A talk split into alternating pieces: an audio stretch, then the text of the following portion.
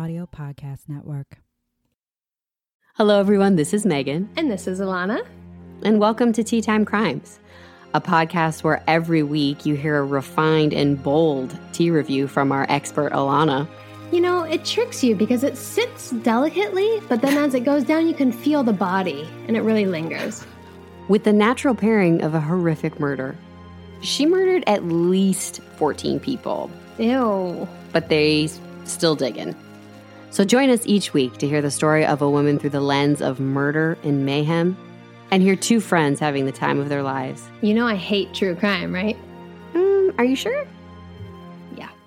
Anyway, listen wherever you get your podcasts. Tea time crime. Oh.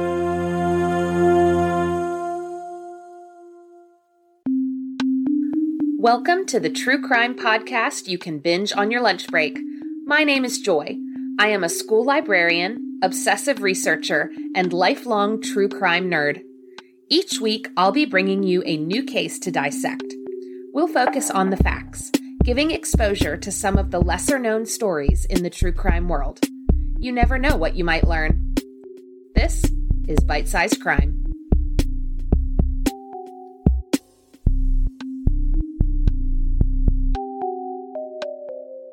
Welcome back to Bite Sized Crime. This week, I'm bringing you the case of a young mother who disappeared 700 miles from home. It's a story with many twists and turns on the road to justice. This episode discusses sensitive topics, so listener discretion is advised. In the early morning hours of Sunday, July 26, 2020, Ebony Williams was pulling into the parking lot of the Edge Apartments in Miramar, Florida, where she was visiting friends when suddenly something caught her eye a small boy, barefoot and wearing only a t shirt and diaper, all alone. Alarmed, Ebony approached the toddler.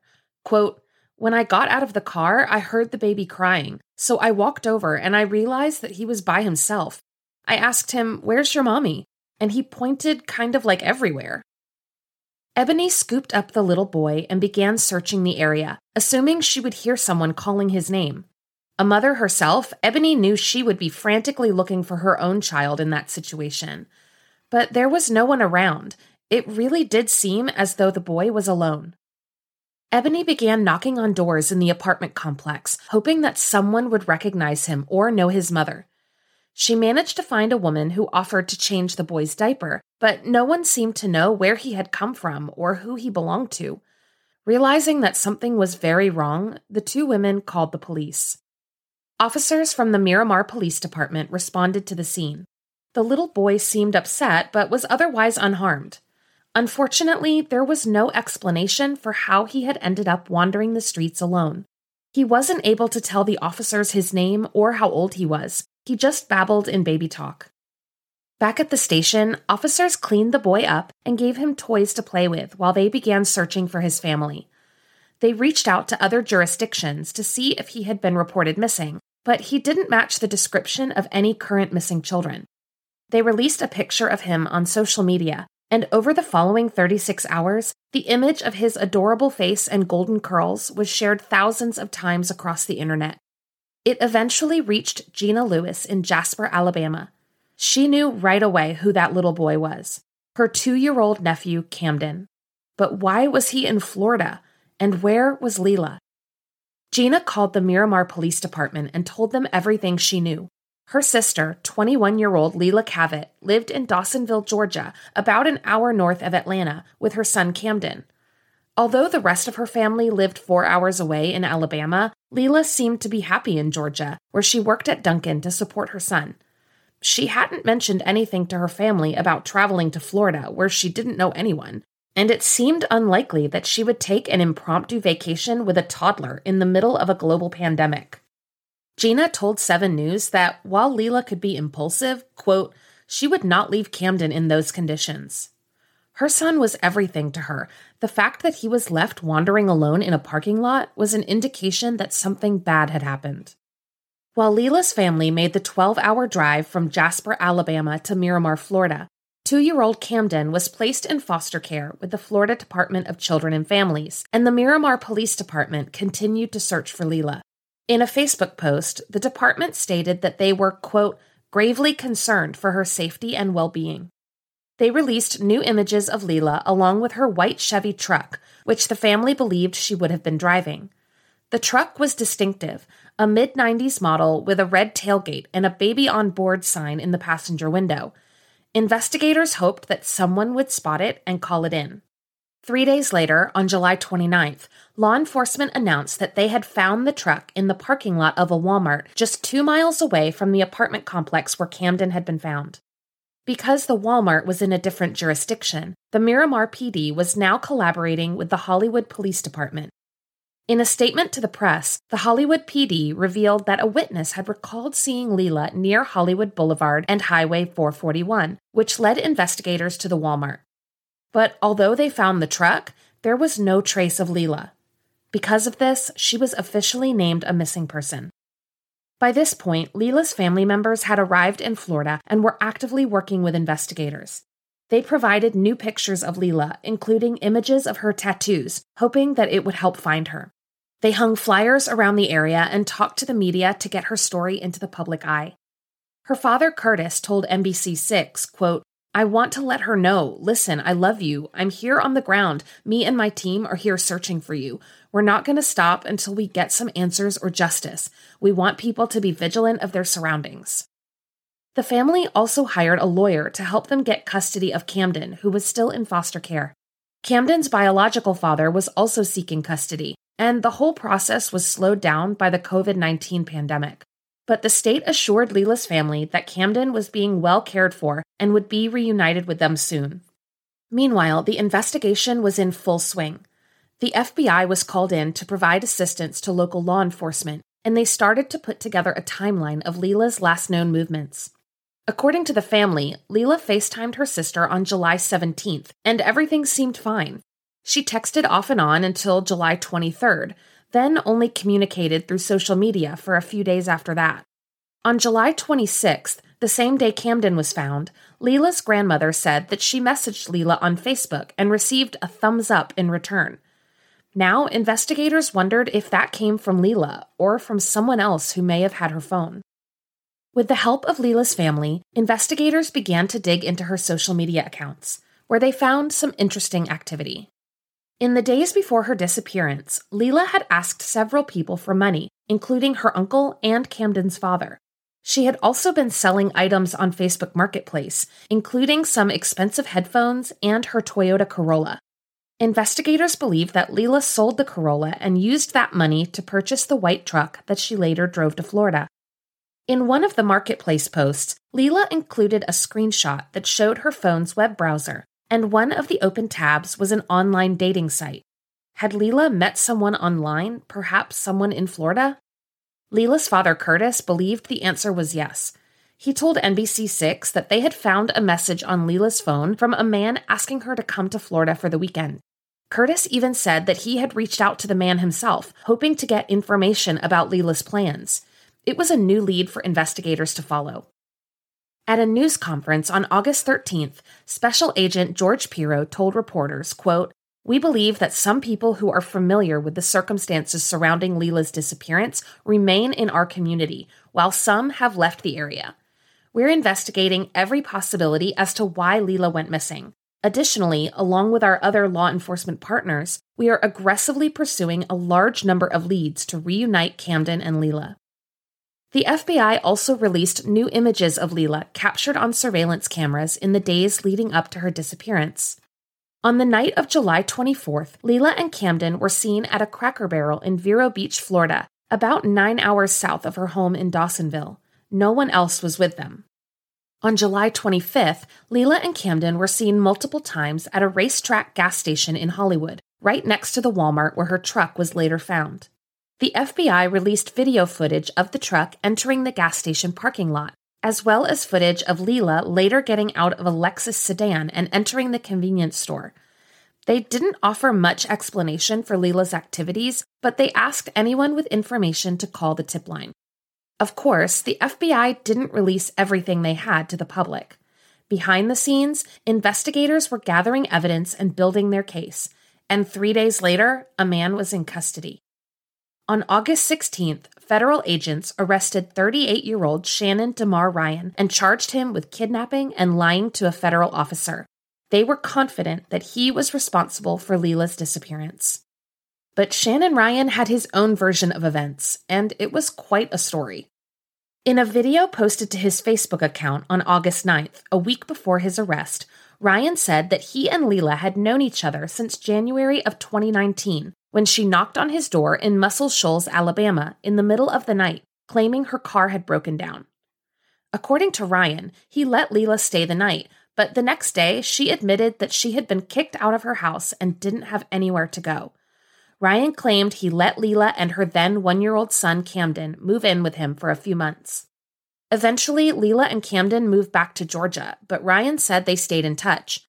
On his Facebook page, Ryan identified himself as a master of the occult arts, making money doing psychic readings. According to Ryan, he was in Florida in July of 2020 visiting his apprentice who was ill when he saw that Leila had purchased the white truck. He messaged her and said that he wanted to buy it from her. She agreed to drive the truck down to Florida to make the sale and that she would stay and become his new apprentice. When Leila and Camden arrived in Florida, they met up with Ryan at the Walmart in Hollywood, where he paid her $3,000 for the truck. Leila and Camden then got into Ryan's Lexus, stopping at the RaceTrac gas station. Ryan said they spent the day together at the beach, returning to the gas station later that evening. Then Ryan claimed that Leila started talking to, quote, some guys in a car, guys that he thought looked familiar. According to Ryan, he tried to talk Leila out of leaving with these men, but she took Camden and got into the men's dark sedan. All of this taking place around 2 a.m.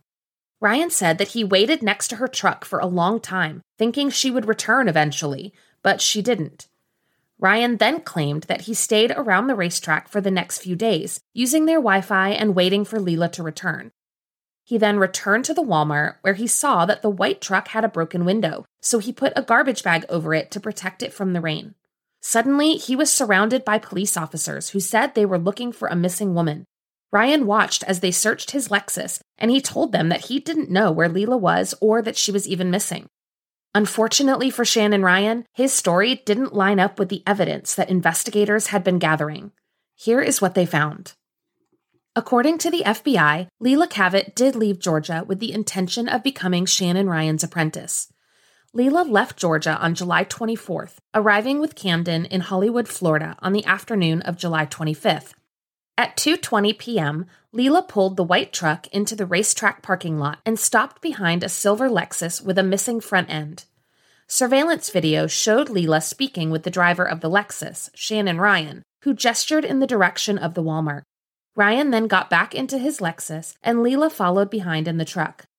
At this time, investigators believe Leila left the truck in the Walmart parking lot and got into Ryan's Lexus with Camden. At 3:06 p.m., the Lexus pulled back into the RaceTrac. Leila got out of the driver's seat, spent 3 minutes in the convenience store, then returned to the Lexus. A few minutes later, Ryan purchased cigarettes from the convenience store, then also returned to the Lexus. They weren't seen again until 4:51 p.m., nearly 2 hours later, when Leila and Camden were seen shopping at the Family Dollar. After that, there is a nearly 4-hour gap in the arrest report. Presumably, the three of them went to the beach, as Ryan previously stated. At 8:35 p.m., Leila was seen at the Cheesecake Factory, where Ryan said she went inside to pick up their food. The last known sighting of Leila was at 10:15 p.m. when the Lexus pulled back into the RaceTrac. With Camden on her hip, Leila filled a cup at the soda machine while Ryan paid for gas. The three of them then left the convenience store and drove off in the silver Lexus, Ryan at the wheel. There is no evidence that Leila ever returned to the RaceTrac that night, or that she got into a dark sedan with three strange men like Ryan had claimed. But there is evidence that Ryan was responsible for leaving two year old Camden alone in a parking lot. At 8 o'clock on the morning of July 26th, Shannon Ryan returned to the RaceTrac where he withdrew money from an ATM. 20 minutes later, the silver Lexus was caught on surveillance camera pulling into the parking lot of the Edge Apartments. An individual matching Ryan's description was spotted on camera a moment later. According to the arrest affidavit, Ryan's cell phone pinged off a tower nearby in the moments just before Camden was found wandering alone. At 8:38 a.m., the Lexus was back at the RaceTrac. The car sat in the parking lot for 20 minutes, and it seemed as though there was movement inside, but Ryan didn't get out. Instead, he drove away again, then returned a few minutes later, parking next to the dumpster in the back. At 9:30 a.m., Ryan drove to the Walmart. Inside the store, he purchased large garbage bags, extra strength carpet odor eliminator, and duct tape. Later that day, Ryan called a friend and told him that he had a truck for sale for $1,000, that a girl he knew had driven it down from Georgia. But the friend wasn't interested. On July 27th, Ryan moved the white truck from the Walmart parking lot to the RaceTrac, parking it next to the dumpster. Ryan was seen on camera going back and forth between the truck and the dumpster. This was confirmed by a gas station employee who remembered seeing him that day. The employee also stated that when they later looked inside the dumpster, they saw children's toys and women's clothes, including a pair of floral pants that matched the picture taken of Leila at the Cracker Barrel just days before. According to the arrest affidavit, Ryan was also seen dragging a large object wrapped in black garbage bags from the truck to the dumpster. He then placed what appeared to be a pile of bloody towels into a nearby trash can. Data pulled from his cell phone would later reveal that shortly after midnight on July 26th, Ryan had searched the internet for a timetable of commercial garbage pickup in Hollywood, Florida. By this time, investigators were actively looking for Leila and the white truck. A license plate reader confirmed that the truck had been seen at the Walmart in Hollywood, so police set up a surveillance detail. They didn't have to wait long. On July 28th, detectives watched as Shannon Ryan approached the truck with keys in hand. Before he could get in, he was surrounded by officers questioning him about Leila and the truck. He told them his version of the story, including the part about the men in the dark sedan and the broken window in the truck. The officers didn't have enough to arrest Ryan at the time, but they quickly began investigating his statements. As I mentioned before, there was no proof of the men in the sedan, but there was evidence that directly contradicted his statement about the broken window. Ryan claimed that Leila had delivered the truck to him with a broken window, but surveillance video showed that all the windows were intact when Leila arrived in Florida. Once investigators obtained a federal warrant to search the truck, they discovered that the driver's side window had been broken and the driver's side visor was bent, possibly indicating that there had been a struggle. According to the arrest affidavit, investigators also discovered shovels in the truck that had, quote, small droplets of a red substance on them. Investigators were also able to obtain a warrant to search the silver Lexus. Inside, they found black trash bags, a half empty bottle of all purpose cleaner with bleach, and a white powdery substance underneath the passenger seat. After Ryan's arrest on August 16th, Leila's family struggled to make sense of everything. Her father, Curtis, told 7 News, quote, I'm happy, I'm sad, I'm mad, I'm upset. Curtis also expressed that he thought Ryan knew more than he was saying, that he was holding back important details. Curtis didn't believe that his daughter was involved in witchcraft, but he wanted to let investigators do their job, believing that justice was out there. Unfortunately, the road to justice can be slow and bumpy. A federal judge ruled that Ryan was a flight risk and ordered that he be held at the Broward County Jail without bond until the case could go before a grand jury. Leila's family continued to wait while Ryan sat in jail. Then, in April of 2021, the U.S. Attorney's Office for the Southern District of Florida announced that they were dropping the federal charge of kidnapping. No explanation was given, but the charge was dismissed without prejudice, which means that they can still file federal charges in the future. Naturally, Leila's family was devastated by this news. Her sister Karina told NBC6, quote, I think it's unfair. Whether she's alive or she's not, she's out there somewhere, regardless if she's breathing or she's not. She's somewhere, and I feel like they need to put more effort into finding her. We need justice. Although the federal kidnapping charge was dropped, Shannon Ryan still faced a state charge of child neglect for his abandonment of Camden. Even without the federal charge, he would remain in jail. Then, in May of 2021, the Hollywood Police Department filed their own charges second degree murder, and tampering with evidence. Ryan pleaded not guilty to all charges. As of this recording, he is still in jail awaiting trial. Leila Cavett is still missing. Investigators have continued to search, canvassing neighborhoods and combing through landfills. They are not giving up on her, and neither is her family. They are now raising Camden with all the love his mother would have given him, and they continue to wait for justice. If you have any information about Leila's case, please contact the Hollywood Police Department at 954 764 4357 or contact Broward Crime Stoppers at browardcrimestoppers.org. And don't forget to share Leila's story so we can bring her home. Thank you for listening to Bite Sized Crime. This episode was written, researched, and edited by me, Joy Scaglione. Theme music is by Arts Guitars. For episode transcripts, pictures, and sources, please visit bitesizedcrimepod.com. You can also follow the podcast on Instagram at bitesizedcrimepod. If you have a suggestion for a case I should cover, please email me at bitesizedcrimepod at gmail.com. And be sure to subscribe and review on Apple Podcasts or wherever you like to listen.